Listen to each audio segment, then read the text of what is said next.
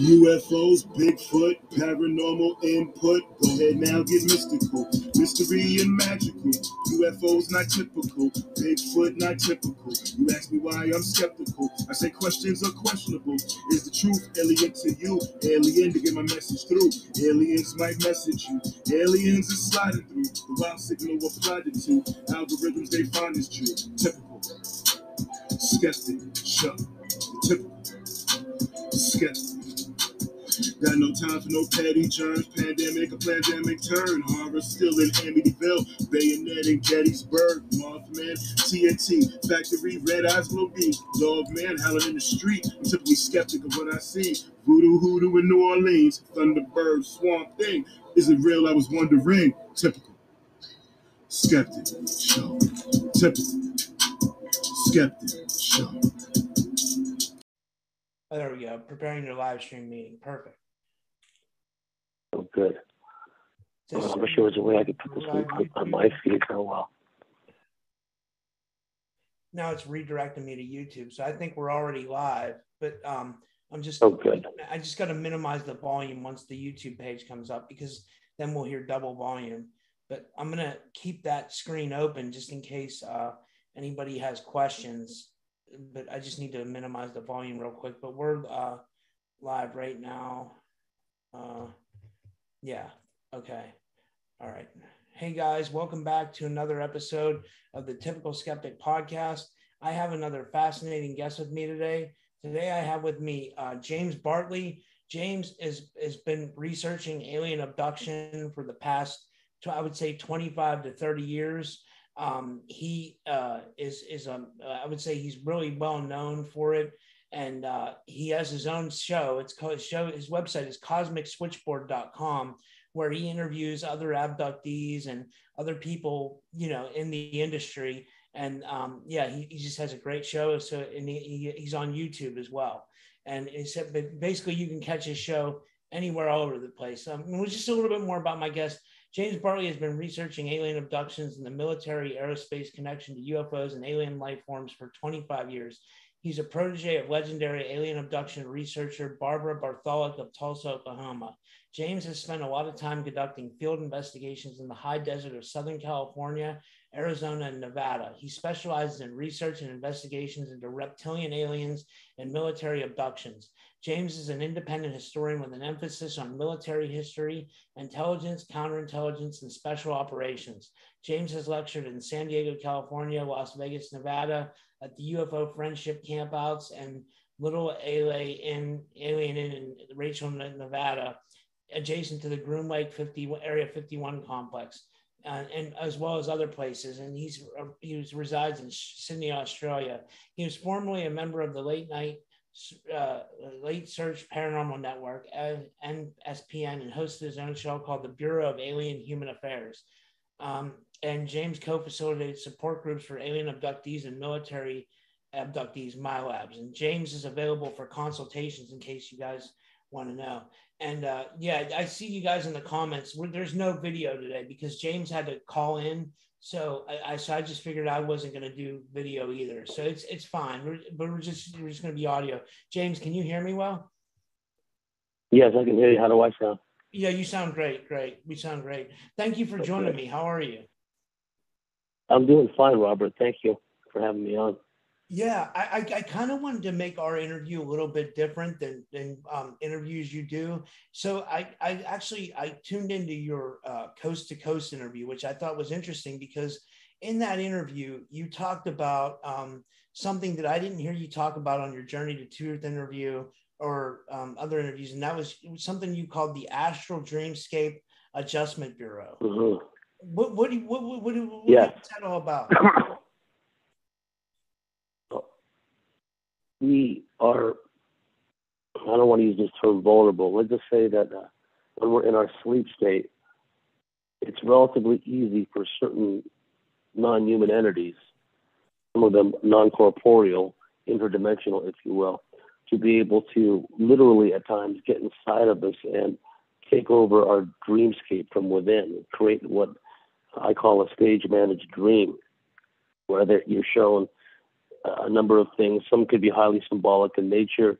Uh, and there are variations of this where the effort could be to uh, change your personality in some way by by showing you certain types of uh, stimuli, uh, violence, uh, what seem to be war movies, that kind of thing. Well, what the Adjustment Bureau aspect is, a lot of us have gone through a scenario where we're put through testing and training, for lack of a better term, and the controllers, in this case, non-human uh, controllers, want to put us in scenarios and, and, see how we how we work through solutions, uh, work through scenarios rather, and come up with solutions for, for certain problems, right? And so, where the Adjustment Bureau aspect comes in is quite apart from that. When we're kind of lucid in, in an astral dreamscape scenario, and what I mean by astral dreamscape is it's not only a dream, but there's an astral body element to it as well, where one is literally outside of their body, dimension hopping, if you will, and they're experiencing all kinds of different things uh, they're moving in and out of different dimensions. But sometimes when they do this, they inadvertently or sometimes intentionally may be on the verge of uncovering some truths, learning more about the aliens, whatever the case may be. So when the aliens, in our example, catch us doing this, even if we're not consciously aware we're doing it, we just think we're having an interesting lucid dream. What these aliens do, and sometimes the deep black military can do this as well, is at some point in the dream they interfere and they do something to knock us off course. Whereas we may be in this mode of looking for information, intel gathering, uh, voyage of discovery thing, what the ETs do is they kind of throw a spanner in the works, and then they confront you sometimes with some kind of task. You just get this overwhelming compulsion. You get this strong thought from somewhere that you have to solve a puzzle. You have to resolve some kind of dilemma. And oftentimes, what they do is they put you in, in an impossible scenario, uh, some kind of situation where you have to uh, mix and match different items or Lego block kind of things or uh, put together a bunch of paperwork in a specific order. You're not given any instructions. You just got the strong compulsion that you have to do it, right? So you get caught up in doing that. And it leads to also to what I call frustration dreams, where you're just constantly thwarted, constantly stymied, constantly frustrated in these dreams. And it really amps up your, your emotions, uh, increases your anxiety, et cetera, et cetera. But the purpose behind it is to distract you. Uh, previously, a moment before you were on the hunt, you were looking for information, uh, you were exploring some underground lair or something if you uh, are in your astral body. Next thing you know, you're put in a scenario where you're trying to resolve some insuperable, impossible task, and the frustration builds and you forget what you were doing. So that's what I mean by the uh, the astral dreamscape um, Adjustment Bureau, and I got the Adjustment Bureau idea from th- that movie. I think I can't remember who it was, uh, Leonardo DiCaprio or somebody, but he was in this movie, and some of your viewers and listeners probably seen it. Where every time he tries to get together with a particular girl, he's thwarted in some way, and, and reality changes, and he's back to you know his starting point. Well, that's where I got the idea from, as far as the Astral Dreamscape uh, Adjustment Bureau is concerned. But thanks for asking for that. I think it's it's a, I think it's an interesting concept, and to take it a little bit deeper, you know how they say our thoughts create our reality. Well, like if we're in a dreamscape, we're like sometimes we're helpless against what our thoughts are, like right because like you're dreaming, and and so for those of us that aren't lucid dreamers, you know, like you're it, could those thoughts be creating our reality? So like what I'm saying is, if this astral uh, adjustment bureau, if it's the reptilians or whoever it is, the government goes into our dreams and manipulates our dreams, are they then affecting what, what our reality is? Well, for all intents and purposes, Robert, that is our reality at that moment because we spend a majority of our life sleeping. Not many people are lucid dreamers. These non corporeal uh, entities that have the ability to alter their, their density and their frequency, they would hold the tactical high ground we would kind of be vulnerable to their depredations. So they come into our astral dreamscape and they manipulate it from within. And depending on what the agenda is, say if the reptilians want to change someone into a violent domestic abuser or something, uh, they will do things in the dreamscape, but also uh, anatomically, uh, physiologically to the sleeping person. And they may even resort to electromagnetically beaming the the frontal lobe, which is the impulse control center of our brain. It's it's an impulse control net. It prevents us from acting out in you know aberrant, crazy ways. Well, they chip away at that, and they get us to be more impulsive and uh, more reactive. And one of the ways they do this is in the astral dreamscape by presenting us with certain stimuli. It could be uh, these scenarios where we're constantly set upon by crowds, uh, people attacking us for no reason. Uh, and then you break away from one crowd, you turn a corner, and you're attacked by another crowd. And the way they utilize the mind control and the ability to uh, to enhance the, the realism, if you will, is say if in the astral dreamscape scenario you're being jostled and attacked, and set upon by a crowd of people, they have a way of making you feel that as well. You feel like your head's being bopped. You feel like you're being jostled. You feel like someone is trying to restrain you. But in the astral dreamscape, this is the, the reality that you're you're seeing and feeling. So you're put in a really heightened state of raw emotion, animalistic fear, uh, to the point where you break away and then you run into another crowd and you're just kicking out, you're lashing out, you try not to be captured, trying to avoid being beaten. You know, the cumulative effect of something like this night after night or week after week, it will have an effect on people, on their personalities and behavior. And that's just one example. Uh, they could have a, a sexual uh, agenda in mind where they're turning someone into or trying to turn someone into a, a sexual predator of one form or another. So they will adjust the the stimuli, the the, the sensory, uh, physical manipulation, the astral dreamscape, stage managed theater. They will adjust that accordingly, make it more sexual, make it more perverse. It just depends on what they're trying to get out of the individual. And and the deep black military will do this too. They will do things in the astral dreamscape even to the point of putting us in a virtual environment by astrally abducting us, putting us in a virtual environment and training and conditioning us. So the key is lucidity, and a lot of us are a long way from that. There are certain, and I wouldn't, uh, you know, I'm not prescribing anything, but there are certain natural supplements that can help in that regard uh, to help one have a good night's sleep, help one have more lucid, vivid dreams, uh, shamans and, and, medicine men, medicine women the world over have uh, utilized certain herbs and plants, what have you, to bring about this effect. And, and I think that would be helpful because if one is lucid in the astral dreamscape, they're more likely to catch on when there's some kind of external interference taking place, however subtle, right? So um, anyway, I just thought I'd throw that out. Yeah, that's interesting. Um, so would you is this is this are they do they do this because um do they instill still like fears and phobias in the dream state because they're like loosh harvesting? Would that be like reptilians then? Yes, the the loosh harvesting is, is a very key aspect to this, and the fact that it it can't help but alter the person's behavior, at least in the sleep state because, like I said, we spend most of our time asleep. There are people that have night terrors, and it goes back to well, well before the Middle Ages. But the term they used in the old days is being uh, demonically tormented. Some of these people have these experiences, again, depending on the whims of, of the non-human intelligences involved, if they have more of a demonic slant, if you will, they can create horrific Freddy Krueger like dreams in the, the, sleeping person, and they can induce paralysis. So they make it uh, very difficult for the person to wake up.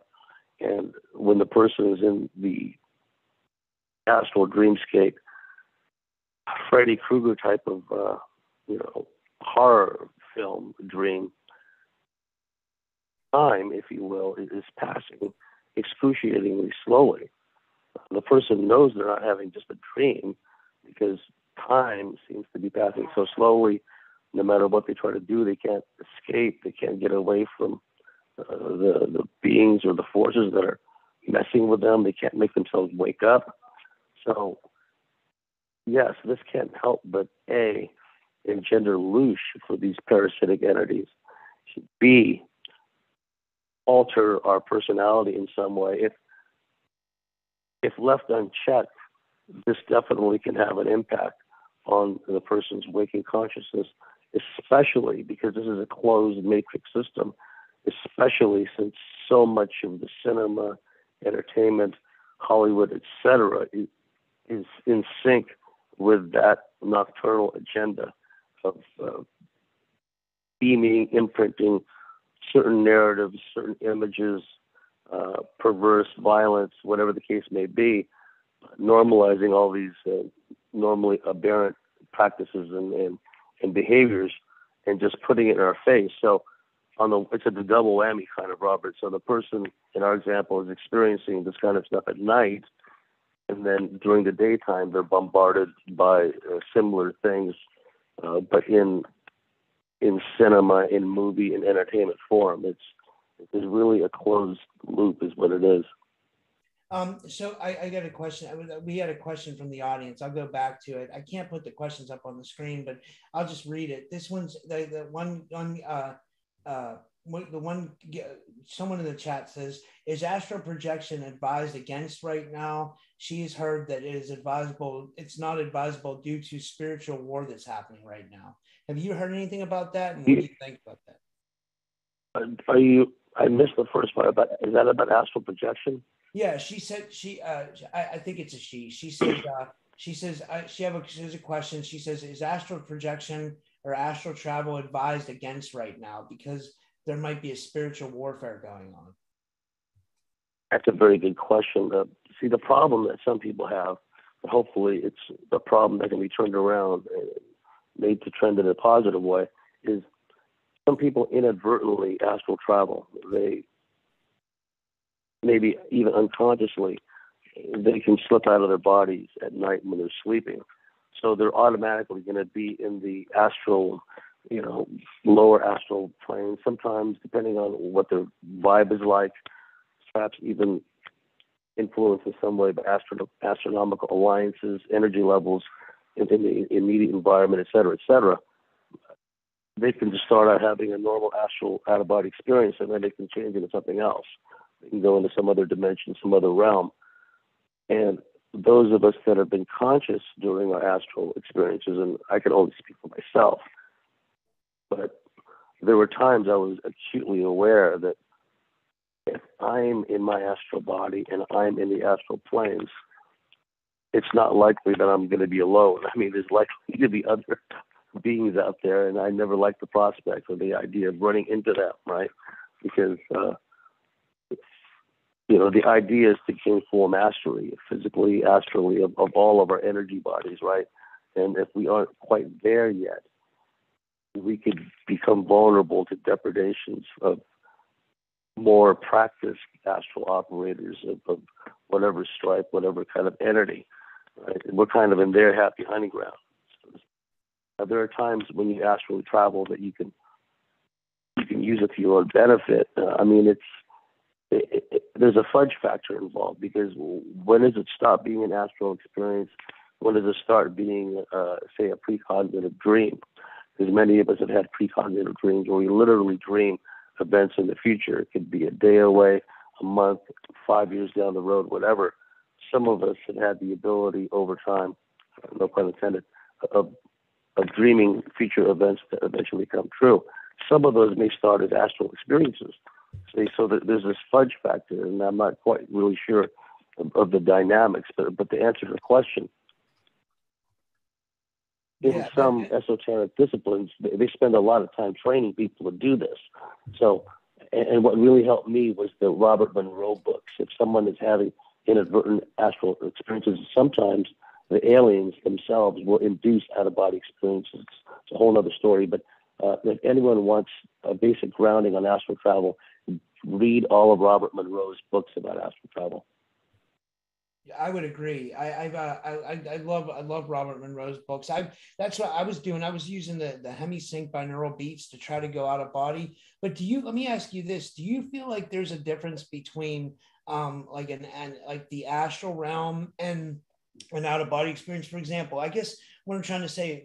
Do you think there's a difference between the dreams, the dream world, and an out of body experience? Are they are they almost on par for like similar? yeah, I think they're two sides of the same coin. I, think they're really just one thing, and there be, be aspects of it. Uh, like sometimes I know when I'm having an astral experience. Sometimes I can just, oh, like in the Robert Monroe books, he talks about rested body, alert mind. That that's a good state to be in to induce an OBE. And sometimes when one is in that state, quiet household, they begin to hear, in some cases, this high pitched kind of uh, noise in their head, if you will. And then that's a, a signal that one may be able to have an out of body experience. And then there's different methods that uh, Robert Monroe teaches the rollout method to get out of your body, et cetera, et cetera. So that's an example of someone intentionally trying to do it. And there's other times when you don't even have to work up to that point. Well, sometimes you just feel, you know, your body is vibing at a certain rate okay, I, I may be able to have an astral experience tonight. And I've done this many times myself.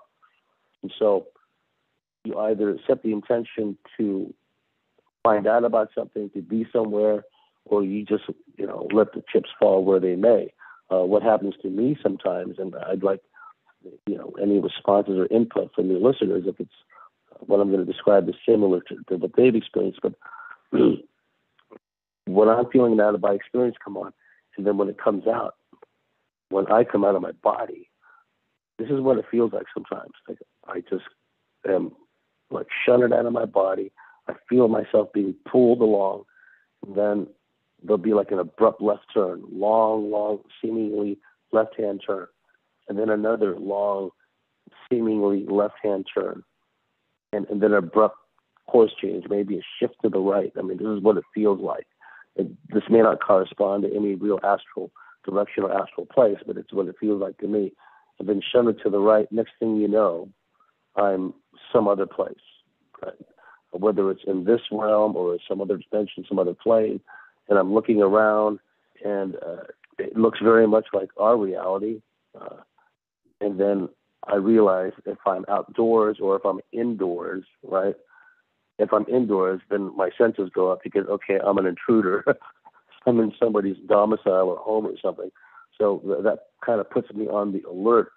But also, I tell myself and I remind myself, okay, I set an intention to go learn, find out something. So I'm here. Let me look around. Let me see if I can, you know, open things and look at things and try to find out, get an idea where I am or you know, what's going on here, right? And so that happens sometimes where you, you know it's coming, you feel your body just being jerked, pulled this way and that, and then you just accept that wherever you wind up, that's where you're going to be. So that that happens too.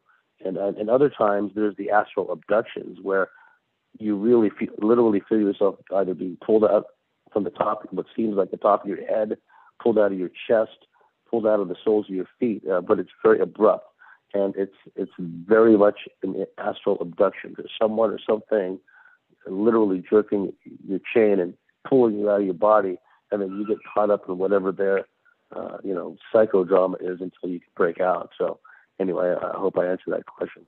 Yeah, yeah, you did. And uh, uh, speaking of abductions, I kind of wanted to like kind of transition to that. Like, um, what what do you think? I asked Eve Lorgen this yesterday, and I, and I know you guys kind of had similar um, uh, mentors, like in Barbara Bartholic and Carla Turner. And I'll just tell you, I, I didn't know much about Barbara Bartholic. I, I'm learning about her now, but I was a huge fan of Carla Turner. I knew I knew of Carla's work. I, I talked to Eve about it yesterday, but I, I wouldn't mind bringing it up again because I really feel like you know from the more I'm learning about Barbara and the more I'm learning about about Carla that they were really onto something. And I truly feel that maybe Carla was murdered.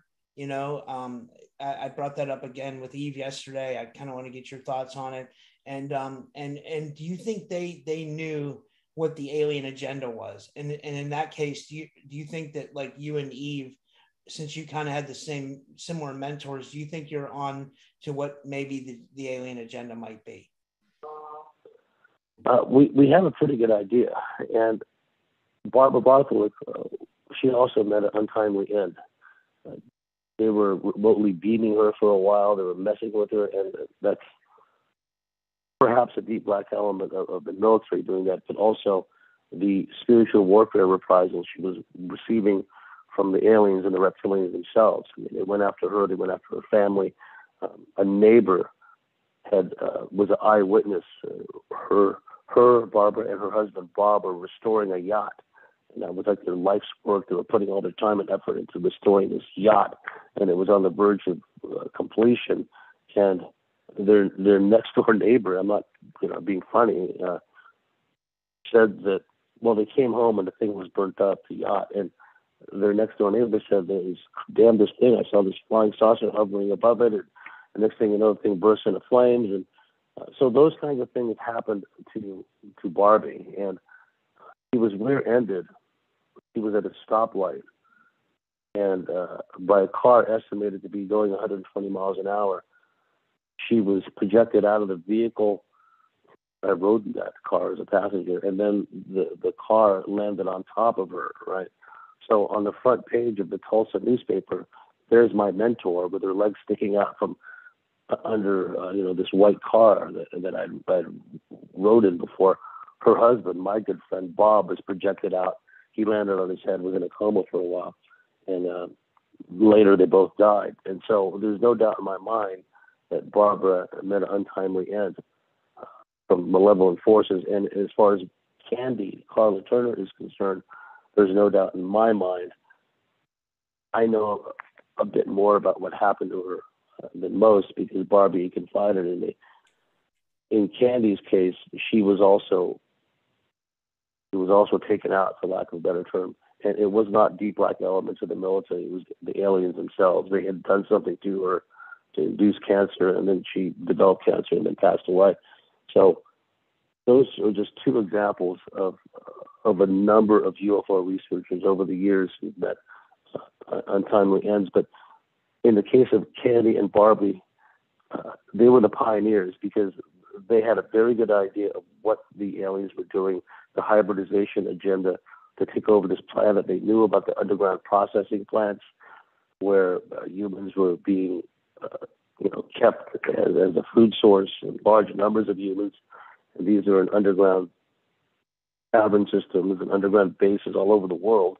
And, and I do be- believe by this point there is also a, a thriving off-world uh, human trafficking operation as well. It's not just going on on our planet. And Barbie and Candy were aware of all that. And and Evie Lorgen and I independently came up with the same conclusion based on the research that we were doing, and we were also liaising a lot with Barbie uh, because Candy had passed away by that point. So we had all come to pretty much the same conclusion that this alien agenda is uh, meant to not only enslave the human race, but to, uh, I mean, the stakes are the highest. It's the ultimate disposition of what we call our souls. That's what's at stake here. That's I mean, they're shooting for all the marbles. It's not just that we may shed our mortal coil because of their actions and people's acquiescence and submission to, you know, these actions, but it's what happens afterwards, you know, the ultimate disposition of the soul that we must really focus on because uh, everyone's going to die at some point. But, you know, what happens afterwards, if, if these entities get their way, uh, they, they could potentially enslave our souls forever. And that's, we don't want to go in that direction. Well, wh- why do you think that would happen? I mean, like, uh, do, uh, do, you believe that? I mean, I just want to get some background information because I don't know. Like, I, I, don't, I don't know your your theory completely. Do, I mean, do you believe in like a benevolent creator, or do you think the aliens are the creators, and then, or and do you think they could get a stronghold on our afterlife like that, or what do you, what do you think? I do believe there's a benevolent creator that some people refer to as God, and that could be offensive to people. But to me, God is an acronym for guidance of the divine, right?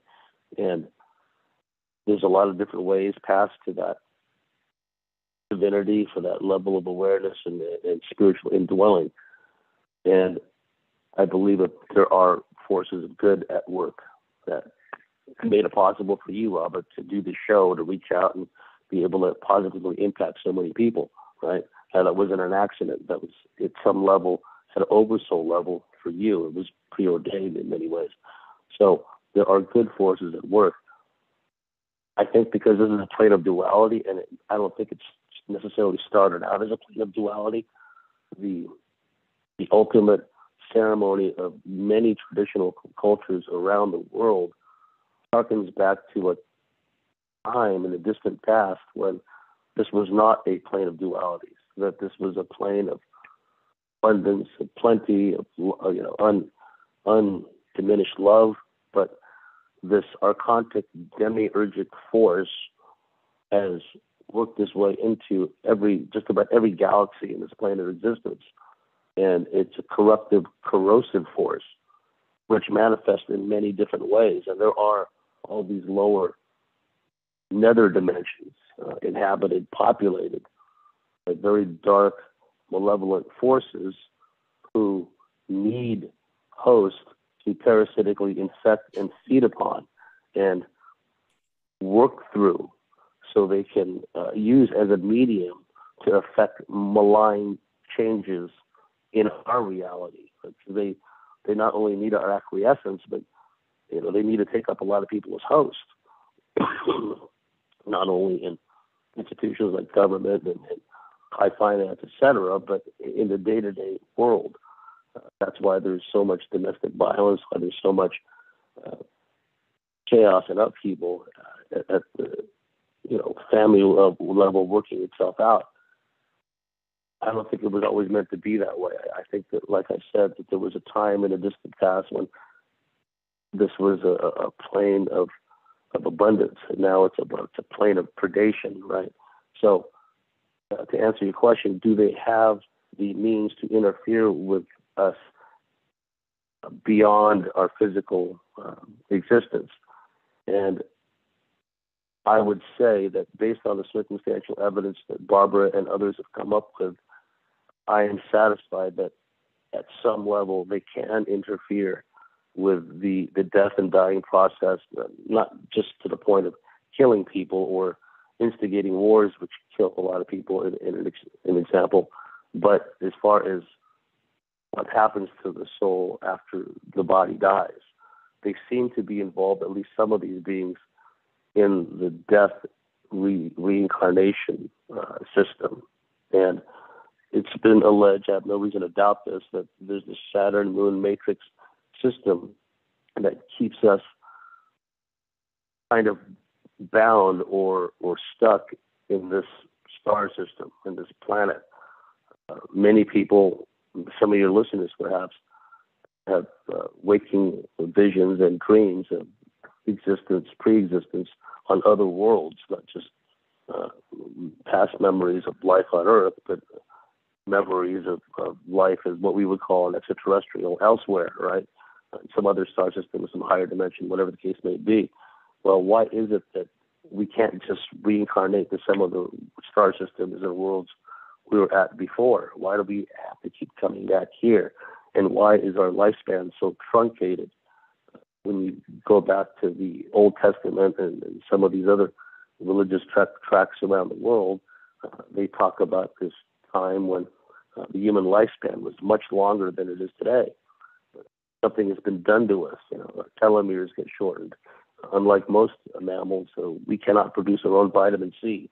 So we have this uh, systems set up against us in, in so many different ways to trunk, truncate our lifespans and, and, and to sicken us, right? So, and then we pass away and then we get stuck into the soul reincarnation thing. So I think that one of the goals should be to find a way to break out of the reincarnational trap. That if we decide to come back to Earth in some point in the future, uh, we we do so uh, of our own volition uh, we decide to come here through a uh, through a portal or come here in a starship or whatever the case may be, we're not just forced to hatch here over and over, so to speak, right?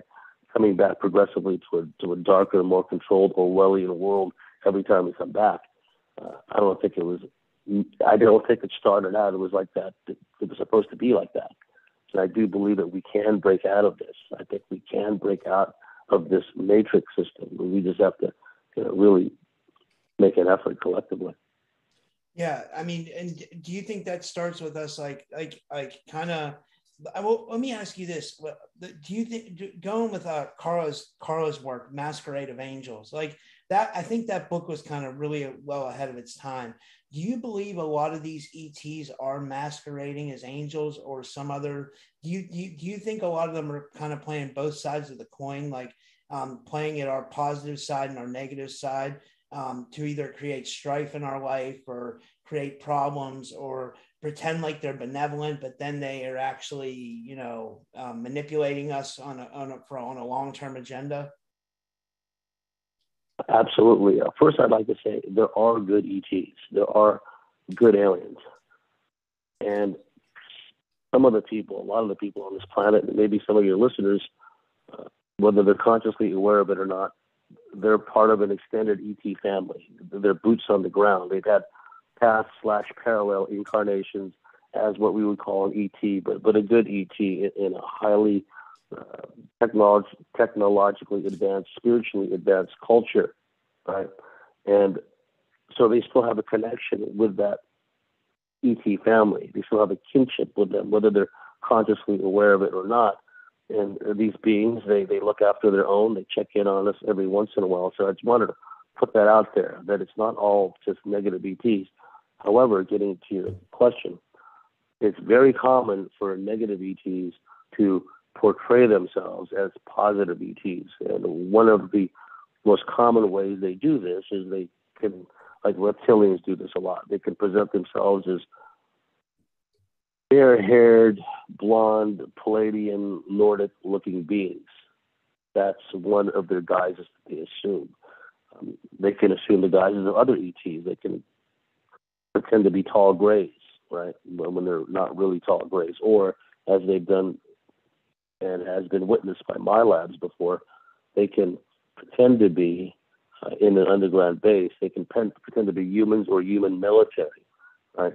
So that's just the reptilians doing this. And the reptilians, some of them are absolutely 100% shapeshifters. They can shapeshift, but they're not the only beings that can shapeshift. There's other beings that can do that as well, that have this understanding and a mastery of frequency and density.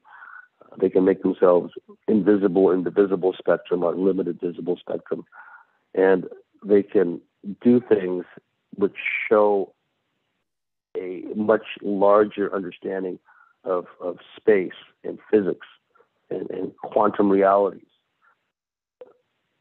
almost appearing to us, as has been said before, as magic. Some of the abilities that some of these beings can manifest. I'm just talking about ETs here, aliens, right? So one of their sticks has been to, to portray themselves as really pleasant looking, benevolent beings, but as in that classic book, Masquerade of Angels, and, and Karla told me herself that that book was just the first volume of what was going to be a series of books of just the Ted Rice case alone, because Karla and Barbara had amassed so much information working with Ted. I mean, it involved cloning. It involved, uh, if you remember the book as a young boy, they induced death in him when they abducted him by making him drink something. They put his consciousness into a black box. They wheeled out a, uh, a clone of himself. They connected the black box to the clone. They gave it a jolt, and suddenly his consciousness was in his new body as a boy.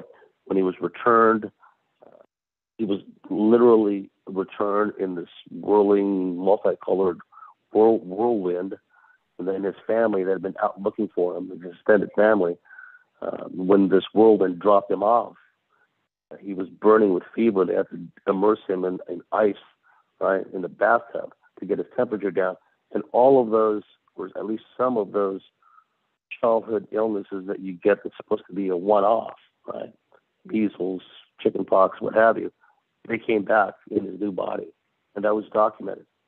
point being is that there was so much more to the to the Ted Rice story about cloning and about all this other stuff, and and it turned out that one of the beings that he regarded as a spirit guide that he felt was helping him become a, a good psychic medium to his clients was actually a reptilian all along.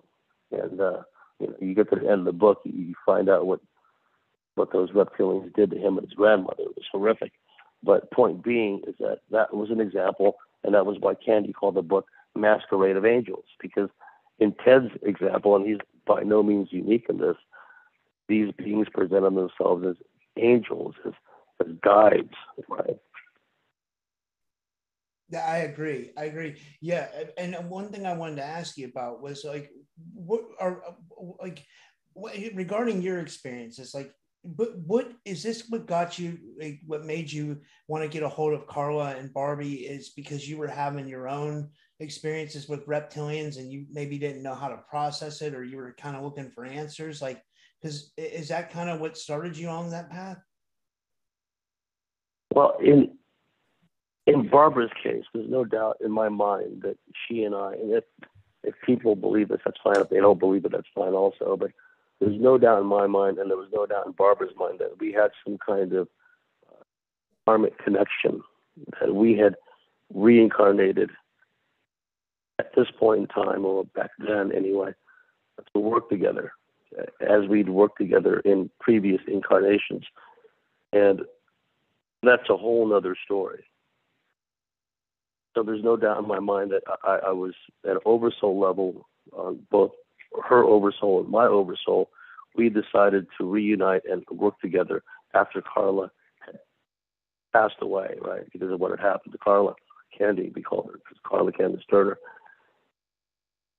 And how I got a hold of Barbie initially was I'd gotten to know Candy first. And the way that Candy always edified Barbie. She Candy had built up this image in my mind of, of Barbie being this just Wonder Woman, super woman researcher from Tulsa, Oklahoma, who liked to stay in the shadows and do her work. And, and she and Candy co- collaborated. Candy was the spokesperson that presented the, the, the findings that Barbara and Candy came up with because Candy was such a polished speaker, former university professor, etc. It was a great team that they made up. Uh, and I was looking for someone that I could collaborate with. It there was a lot of adjustment bureau stuff that went on that prevented me from connecting with Eve Lorgen for a long time. Finally, we did. That was only because we were sitting next to each other. Finally, at a at a Vance Davis lecture in San Diego. But anyway, for a while it was just Evie and I because in Southern California at that time there were so many people that had this new agey all aliens are warm and fuzzy mentality and that that conflicted in a big way with the findings that we were having uh, in our investigations and our own personal experiences As we were meeting with groups of MILABs in the high desert of Southern California we were learning a lot about reptilian activity in the high desert and in Las Vegas, Nevada, and other places and also what we were personally experiencing ourselves. Now, how I got to know Barbie was, you know, Candy was a formidable personality, right? I mean, she was a ball of fire, and I, I just did not have the guts to ask Candy for Barbie's phone number, right? I was just too scared, basically, to ask. So, how I came to know Barbie was I knew a guy named Bob Urey, uh, a guy who put UFO conferences together in Philadelphia, and I uh, I was introduced to him uh, from mutual friends, and then Barbara Bartholic's name came up in the discussion. And he said, "Oh yeah, I had Barbara at one of my conferences in the past, and uh, by the way, here's her phone number if you want to talk to her." It was like manna from heaven, right? So I called her uh, shortly thereafter, and it was just everything clicked, and it was you know the that reunion thing happened uh, with Barbie, and it would really help because what Evie and I were going through, what we were investigating, what we were processing, or trying to process on our own for the most part, we were able to bounce things off of Barbara, and she was able to provide a lot of guidance. And we spent a lot of time on the phone with her. because she recognized in Evie and I kindred spirits, right? That we were in this for the long haul, and we were hardcore researchers, and we weren't going to uh, be frightened off by some of the more unpleasant aspects of, of the research. So we were natural allies, uh, Evie and I, with Barbara Bartholic. So that's how that happened. Uh, and it turned out, as fate would have it, uh, one of the people we were meeting in, in the high desert, who since also died an untimely death, Joy, Joyce Spivey, she turned out to be a friend of Barbara Bartholic's too. Uh, so, you know, it was coming at me from different directions that I had to get in touch with Barbara again and and become a close associate of, of hers. And I, I really I really value and treasure all the time that I spent with her, talking to her and, and, and learning from her. That's fascinating. So let me ask you this: Do you feel like there's like a, a new age deception going on? Like, do you, do you think that like that? Because I know you said I believe there's some some positive ETs as well, and I believe that there's some positive contactees. I, I believe that some of them are on on track with the right thing. But do you think that we also are faced with kind of like a new age deception? Uh, yes, I do. Uh, I likewise agree that there's a lot of contactees that have had encounters with actually benevolent, friendly ETs that they have some connection to. The ETs may be passing through or whatever. I, I do believe that a lot of those contactee cases from the late 40s, 50s, 60s, they need to be reevaluated uh, because a lot of the more mainstream intelligence infiltrated organizations in the past, like NICAP, what have you, uh, they lampooned all those accounts that people had of, people, especially meeting ETs that looked human, right?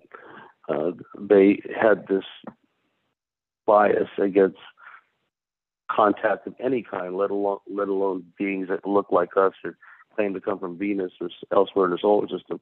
So I think that those contactee cases need to be reevaluated because fast forward to the present time, people to this day in Latin America, in the former Soviet Union, et cetera, they're still having encounters with human-looking beings that are not abducting them, that are taking them on board and showing them, you know, the workings of the craft, just like the abductees uh, contactees rather described in the past. And then one quick point, uh, you know, before I you know shift gears about the New Age deception, some of the things that the contactees, the so-called discredited contactees, were saying back in the late 40s, 50s, and 60s was later verified by insiders, whistleblowers within the deep black aerospace uh, industry. For example, some of the early contactees were saying these crafts, some of them they're created out of a chemical bath, and the uh, the chemical bath it, it hardens, it starts to differentiate, modularize itself, and then you have this solid craft. But it came out originally as, as like a out of a chemical bath process. Well, some of the insiders in the aerospace communities that are familiar with alien technology are saying the same thing. But some of these craft are created this way. So, so how could these discredited contactees know these things, right? And that's just one example. But as far as the New Age deception is concerned, it is through programming, behavior modification, astral dreamscape manipulation, and ego activation. What some of these malevolent ETs are very good at is activating the ego of the people that they're having interactions with. And Candy Turner always made the point that in many cases, when an abductee is in the presence of ETs, what they're being presented, what they're experiencing, the sensory input, if you will, is all alien contrived. Everything that they're feeling, everything that they're seeing, potentially has been manipulated and created as an illusion. And there's no doubt in my mind that some of these aliens are very good at engendering strong emotions and feelings. They've done this to me. They put me through this dream scenario where they made me think that I somehow started thermonuclear war, World War Three, and I woke up sobbing into a pillow. Right? I mean, that's that's an unpleasant experience, thinking that you're responsible for destroying the whole world. Right? So there's nothing pleasant about that. Uh, it's very guilt-inducing, and what these aliens can do is they can activate the ego of somebody, make them feel very special. You are emissary on earth. We need you to to let mankind know about you know this wonderful future we have in store for them, et cetera, et cetera. And this is in the context of what is essentially an alien abduction. What's interesting is some of these people who promote the feel good, warm and fuzzy ET message, when a, a good hypnotic regressionist has worked with them and got them down into what really happened in their experiences, some of the stuff that came up was quite unpleasant, quite painful, quite frightening. And then, you know, for the days thereafter, they're kind of in a stupor because it it's incongruent with their feelings about the whole subject. They go around telling everyone, telling themselves about the warm and fuzzy ETs, and then here comes this regression and all this horrific stuff comes out of it, right? So what happens sometimes is after several days of being kind of in a stupor, kind of being in a funk after a hypnotic regression, some kind of re-upload takes place, and then they're back to talking about warm and fuzzy ETs. So there's definitely some kind of behavior modification at work, and we don't have the time to get into it. But there are variations of this uh, behavior modification and then the manipulation of feelings. You often hear abductees, contactees, and investigators say, well, the aliens are interested in our emotions. But what do they really mean by that? Well, the, the research that Barbara Bartholic has done with many, many abductees in and out of regression is, and I know this from personal experience, they put us through our cases in some of these experiences where they make us go through the extremes of emotion, euphoria on the one hand, all the way to extreme rage on the other, all points in between. The things they do to us, the, the visual uh, holographic projections they, they, they, they make us take part in, which have a high emotional content uh, value. Like, for example, very common abductees will talk about how the aliens will just show them holograms or or imagery of nuclear war, nuclear detonations, uh, war and catastrophe, et cetera, et cetera. That can't help but have an emotional impact on somebody. So is it any wonder some of these people come back from these uh, experiences? They're more ecologically minded. They, they really believe in the Gaia concept, of, and they start going green and you know start becoming climate change activists, et cetera, et cetera. I mean that's that, that's manipulation. Right? So anyhow, I, I don't know if I answered your question, but the uh, the aliens definitely work through uh, New Agers. They'll even to the point of hybridizing uh, their own, and their hybrids would wind up being these New Age gurus, and some of them have quite startling metaphysical abilities, astral travel abilities, ability to manipulate uh, the Kundalini, the sexual arousal mechanism of, of women in their group and their cult. Okay, so these people are hybrids. They're reptilian human hybrids, and they've got all these abilities but they're passing themselves off as like a new age guru. Is, is that why you hear all these like these like horrific stories of people who say they go to a guru and they like you know they have like these you're hearing more and more of these horror stories about people with these new age gurus is that kind of what you're getting at with that well yes absolutely uh, and also it's it's not a surprise that a lot of the places the locales where these gurus have their um, retreats and have their workshops. They just happen in some cases, in many cases actually, to be uh, magnetic anomaly locations, uh, energy vortex areas, uh, portal areas, right? So all these people are doing this group meditation. I've never been into the concept of group meditation because I don't know anything about the people on either side of me, front and back. I don't know if they're they got hitchhikers, if they're hosts for entities, whatever the case may be. I'm, I'm expected to sit amongst them and vibe with them. No, I don't think so. Right. And so when they do these group meditations, for example, they're doing all the chanting and the tone work and all that stuff. And there is utility. There is there are beneficial aspects to that if done correctly. But if it's done over an interdimensional vortex area, which connects to another dimensional realms and another dimensional beings, that's not such a good thing because that, that can open people up to uh, being hosted by an entity in outright possession. So these gurus, they know this. The entities working through the gurus. People look at a guru, they got the, you know, the Hare Krishna type outfit and the beads and all that, and they see, oh, this person's harmless. If anything, they'll think they're just a crank or something. But no, they're they're a hybrid, and they got one or more entities working through them, and the consciousness working through them is not human. It can sound like human. The the person can can spew out all the New Age pablum and metaphysical platitudes and speak in riddles and make themselves seem guru-like, but there's entities working through them because I knew someone, uh, Colleen Johnston, she since passed away. She was used as a trance medium, which is the old term they used to use instead of a channeler. And, and the problem I have with channeling is it's they deliberately mute their own consciousness and allow another one to come in and take over the, the host, uh, the body of the medium, and speak through the body of the medium. And oftentimes, as was the case with Colleen, they don't remember a single thing that's come up in the, the channelings. And in Colleen's case, she happened to be the, the trance medium for a Draco cult. Right? And to the the outer circle, when she would go into channeling, she would give these like New Age platitudes, what have you. But for the inner circle, cult guru leader and a few acolytes, what would come out in these channeling sessions would be hardcore Draco, we're taking over the world kind of stuff, right? And there was all these transcripts written of all this that I don't know whatever became of them.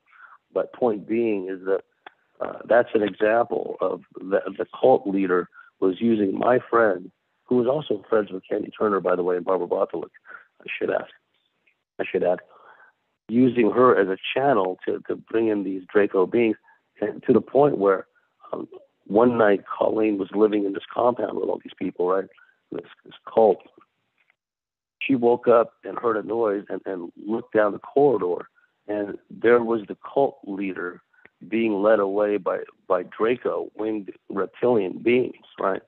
So you know, there you have that connection again. Not only are they coming through in the channeling sessions, which the, the trance medium has no conscious memory of, but with her own eyes, she'd seen how the cult leader was being abducted, essentially, or taken away at any rate uh, by these Draco beings. So it goes back to the whole masquerade of angels thing, doesn't it, Robert?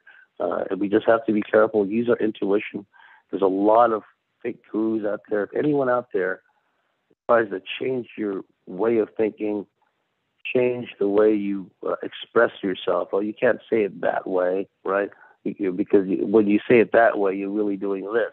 It's like don't let anyone tell you how to speak or how to think or how to uh, how to behave. That that's cult uh, programming, right? And there's a lot of people out there in the field that are that are new age gurus that, that have a UFO bent to them, and they're always trying to change our thinking and and uh, you know change the way we speak about some things. Like I would say sometimes, oh well, if people get downloads, no, don't don't use the term download because you're buying into the ascension trap. You see, I can say download if I want. I'm a sovereign being, right? So, but these people come along and they try to change the way you think and the way you speak. So people need to be wary of that. They should never interfere with your free will. Yeah, and I would say I would say like we have to really find what resonates with us. Like I think your, your your our bodies are good for telling us like what really really resonates with us. Like for example, like there's 45 people watching this show now. Like if these these 45 people weren't really resonating with what you were saying, they wouldn't be watching right now. So but so I guess what I'm trying to tell the audience is in any situation, find that, find what really resonates with you. What because your your body will tell you. It will, if you're if you're being deceived by someone by a, a, new age guru your body will tell you. You know right? I mean i think we know these things right? And uh, like deep down i guess is what i'm saying. Like i think deep down we know like what's wrong and what's right. We our instinct tells us. We have natural instinctual abilities that can tell us if we're being deceived or not. Do you do you agree with that or do you think i'm off Oh, you're absolutely right because uh, it's just people describe as the still small voice uh, inside of us, gut instinct, because uh, our midsection solar plexus is our metaphysical intelligence center. So when people say, "Oh, you know, I had a feeling in my gut, gut instinct," for example, I was just talking to uh, somebody about this recently. Uh, the morning of 9/11, um, I called in sick to work. I just had this uneasy feeling in the pit of my stomach, and I said, "No, I, I'm going to go with this. I'm not going to work today. I don't feel good." Right? And then you know all that stuff happened on TV. Uh, that's just one example. And also another example was I mentioned how Eve, Eve Lorgen and I, we were like voices in the wilderness. Uh, we were actually pariahs in Southern California. A lot of the more new age oriented uh, ET contactee types, uh, they just said, oh, Bartley and Eve Lorgen, all they ever talk about are negative experiences. And you know, they always talk about reptilians. And in some of these uh, ET contactee groups, you can't even mention reptilians because they get so defensive, the claws come out. And you know, one moment they're love and light, next moment the claws are coming out merely because you mentioned reptilians. Okay, there's there's something wrong with that. It shouldn't engender such a strong emotional reaction. And the the ET element in, in the New Age field is such that to this day, I can go to all these documentaries, and it's very much the same types of feel good, warm and fuzzy ET researchers abduction researchers, so called, that are saying that 100% of all the ETs are good. All the ET encounters are good. And once again, in a lot of these documentaries, there's a lot of them out there, those are the types of people that they interview. Evie Lorgen and I were pariahs in, in, in the Southwest. And that's why it was as if Barbie threw us a lifeline. We could actually pick up the phone, right? And later, when Barbie got onto the internet. We could exchange emails, but mostly on the phone. In those days, no Skype, no Zoom. She provided a lifeline to us. Whereas here, well, not here, but when I was in Southern California, nobody wanted to hear about it. Only a handful of hardcore researchers were out there. You had to drive quite a ways to get to them. Right? So we still have that element. Okay, there, there's still forces at work to malignly influence our perceptions. Uh, like when before I even met Eve Lorgen, I was around all these new agey people that only reported positive ET experiences, and I had that feeling in the pit of my stomach. This isn't right because this is not what I remember. This is not what I went through, right? And so I trusted myself. I didn't say, well, I'm just going to go along with everyone else because everyone else is reporting pleasant experiences. I'm going to go along with it. No, I didn't do that. I stayed true to myself, held out long enough to meet Evie, and we both held out long enough until we met Barbie. You see how that works. So, uh, you know, I'm, I'm just so grateful to the mentorship of, uh, of Barbara Bartholic, and, and thank you, Robert, for taking the time to you know have me on on your show. And I'd like to um, you know, return the favor. I'd love to have you on my show and talk at length about whatever you want. Yeah, yeah. That, I just have like, I, I know we've been going about an hour. I just want to ask you two more questions, and, and you can answer them quickly if you oh, don't sure. have a lot of time. Like, the, the, the one was about like it was all it was all rolled into one was about implants, and the other one was about SSP targeted individuals and SRA victims. Like, I guess where I'm going with that is I kind of wanted to get your opinion on like what you thought of the SSP and then I wanted to ask you if like um, you thought the targeted individuals and the SRA victims is that is that reptilian behind it? And then the third thing was I, I could get into implants after that, but like, sorry, I don't I don't want to take up too much of your time. I just wanted to ask. Oh no no no! I, I'd like to answer those. Yes, uh, for lack of a better term, I mean myself and the old timers, we never called it the SSP, the Secret Space Program. That was something that someone else came up with, Gaia TV ran with it. And, and I, I must say that you know, I'm not going to mention any names, but uh, the people that were behind that whole effort at getting certain narratives out about the secret space program, so-called, uh, they didn't do the MILAB community any favors. Back in the old days, we called them military type cases because we didn't know what else to call them.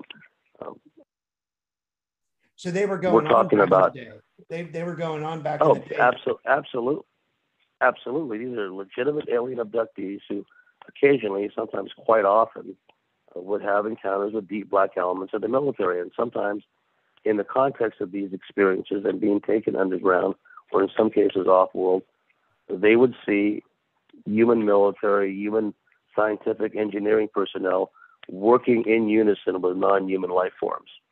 Uh, this has been described in a number of places beneath Edwards Air Force Base, uh, Dulce, other places, beneath, uh, potentially beneath RAF Bentwaters, a whole other key case there, where there's this ongoing interaction between non-human life forms and deep black elements of the military aerospace community.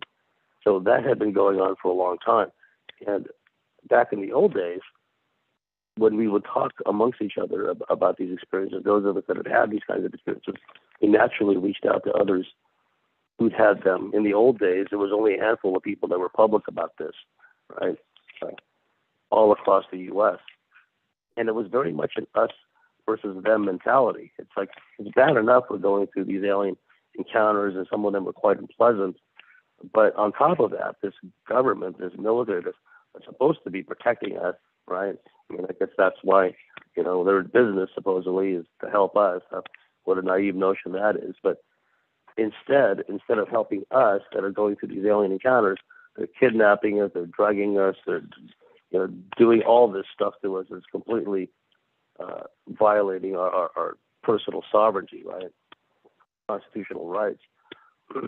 so we had very much an an us versus them, almost an adversarial mentality, because it was clear to us that those elements of the deep black military were not on our side. And if they're not on our side, if they're not doing this for our benefit, you know, being fellow Earthlings, you would think that we'd have some kind of bond, right? Then they must be part of they must be part of this Draco reptilian Orion empire, which is spread its tentacles all the way out to our little corner of the multiverse, right? So that's the way my simple minded reasoning worked. And when these guys came along, these space cowboys talking about all their woo X Men powers and that they're super soldiers, and, and my attitude, Robert, is look, talk's cheap, actions speak louder than words. If they've really got these woo woo powers, they should turn around and use them against this control system and start to dismantle this control system because it's these aliens, reptilians, and their uh, cosmic allies like the mantis beings and some other beings, some factions of the Greys, etc., including some of the Nordic beings. Working in conjunction with these nether dimensional demonic entities, they've enslaved our planet basically. So if these people are really super soldiers, they should use their powers against them, right? People, what happens is in, in real world scenarios is these aliens, good and bad, and also deep black elements of the military, they seem to have a way to engender within us uh, these metaphysical abilities within the context of these MILAB training experiences, MILAB ops. A lot of us, we just don't have, and on a normal waking uh, consciousness basis, have the abilities uh, that we do in some of these experiences. We just they manifest themselves sometimes inadvertently in some ways, at moments, moments of extreme crisis, et cetera, et cetera. But you know, we're not like yogis, and you know, we're not fully, uh, you know, spiritually developed beings that we can call upon all these powers at any one point. I, mean, I wish that was the case. I think that we're all at some level striving to regain, reacquire those capabilities. Well, these controllers, human and non-human, they seem to be able to access and exploit those abilities within it. But then we wake up in the morning and we're back in the humdrum world again, and, and we we just don't have the means to usually use those abilities. Well, these super soldier types just say they have these abilities all the time. So, like I said, and I'll just leave it at that, that they should turn around and use their abilities against the system, what they should do. Uh, because one final point on that is all my labs, all legitimate MILABs labs, um, present a real threat to the control system because if we're all simultaneously, uh, you know, one after the other, we acquire even a, a fraction of our powers, our abilities. That's a mega game changer. Okay, so instead of that, they would have us arguing with each other, right? So that's what I think of the secret space program. It's still going on. Uh, people are still being taken by the military, taken off world.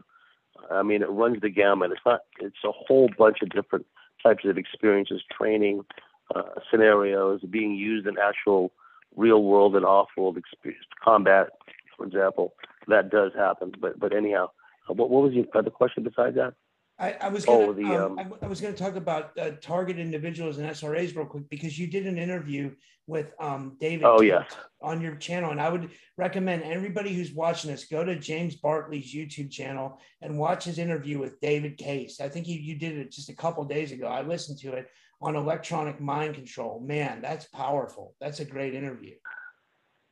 Well, it is, and, and just to talk very quickly about David, uh, he was a sleeping tiger. They should have left him alone because he was a child prodigy of electronic engineering, and he he'd invented, or he thought he'd invented, because the deep black military government got to it there first. But he created a computer that runs on uh, photonic light energy, and he tried to patent it. And shortly after trying to patent it, he started getting like all this extreme tinnitus and electromagnetic beaming.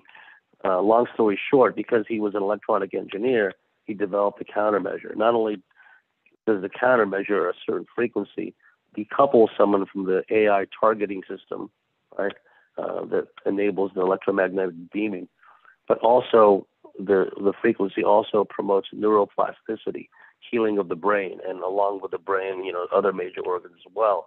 So it was a win-win, and uh, this all came about because he started harassing David after he you know, to take out the patent on on the light computer.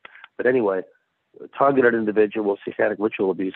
The satanic, the SRA families are 100% reptilian Draco hybrid bloodlines. Uh, that's the way they've been for centuries, for millennia. And there was this term that used to be used a lot, familiars, to describe spirits or uh, non corporeal entities that followed families, familiar, you know, family being the root of familiar, multi generationally, as we as we say now, right? So there's something to this notion of of a cursed bloodline of uh, you know paying for the sins, if you will, of one's ancestors, right? Because these these entities will follow our bloodlines, and not only that, but because of the reincarnational aspect, and in fact, my my belief that some of these negative entities play a role in the reincarnational um, system I think they know who we are even even before we enter back into this earthly plane. It's like, oh, so and so, like Robert's back. You know what I mean? and then, not necessarily in your case, but other people's cases, they will set up all these roadblocks and, and things along at critical junctures in an individual's life to knock that person off course, turn them into, you know, a homeless person, turn them into this, that, or the other, right? Just because they know that they, they pose a latent potential threat somewhere down the line where they actually to you know reacquire and reintegrate and, and you know heal from all the past trauma from you know, multiple lifetimes, right? So these beings follow us lifetime after lifetime. They don't just follow us uh, multi generationally; they follow us lifetime after lifetime. And so the SRA families, get back to your question, uh, they are 100% reptilian human hybrid bloodlines. That's not to say that everyone in those families bad. Uh, many of them are good. They're trying to get out of that system, right? Uh, but uh, definitely they establish strongholds in certain family trees, and they often use these family um, bloodlines, as you know, to affect certain types of changes uh, in our surface world.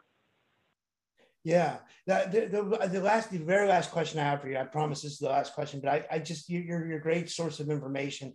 I, I wanted to get your opinion on this real quick was, uh, I had Derrel Sims on my show and he talked about the implants and he said that he spoke with someone where he thought, you know, like him and Dr. Leir were doing those extractions of those implants. And he thinks that, that maybe that those implants or the alien implants are possibly meant to control said they're not tracking, but they're he said they might be to control like serotonin and uh, dopamine, norepinephrine, like our brain chemicals, like they, they, they, were meant to control, abduct these brain chemicals.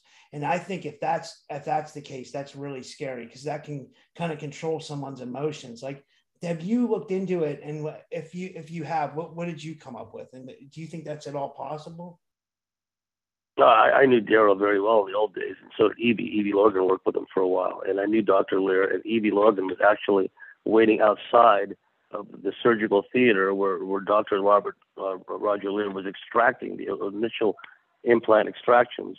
Evie Lorgen and some of our colleagues in Southern California was there on site when it happened, And yes, I do believe that they do uh, have an effect on our endocrine system. They're, they're placed in key places, like the, the tic tac implant at the base of the skull, right above the, uh, the brainstem. That affects autonomic uh, responses, that, re- that affects how we perceive external stimuli, right? How they can create a waking hallucination just by sticking an implant right right at our brainstem. So that's just one example, and they have, have the ability to overload us uh, emotionally, right? So, for example, the, the, the mantis beings are notorious for this. They can just love bomb you with this all all encompassing feeling of love, of nirvana, or or omniscience, where they they give off this vibe of being super wise and all this stuff. And, and many abductees fall for it. Oh, this mantis being it was so wise, it was exuding all this love. Well, that's just a frequency affecting the person's uh, you know brain chemistry, releasing certain glands that are making uh, hormones that are making them feel that way. Right? Uh, to me, that's a big bug-like creature. It's got nothing to do with love. It's got nothing to do with wisdom. It's very, very technologically adept and technologically advanced. But empathy and compassion, no, that's not part of the equation where these mantis things are concerned. So uh, we have to be mindful of, of, of our emotions being played. And, and Derrel is right that it does have an impact. It's an intended impact on our brain chemistry, on our endocrinary system, on our glandular system. One quick thing, and, uh, and uh, before I let you go, is my friend Diane Johnson, one of the original Milabs who went public. Uh, she was told by deep black helmets in the military that the, there's a gland in the brain of, of most families that's atrophied but not in her family. And that that gland is still active in her brain.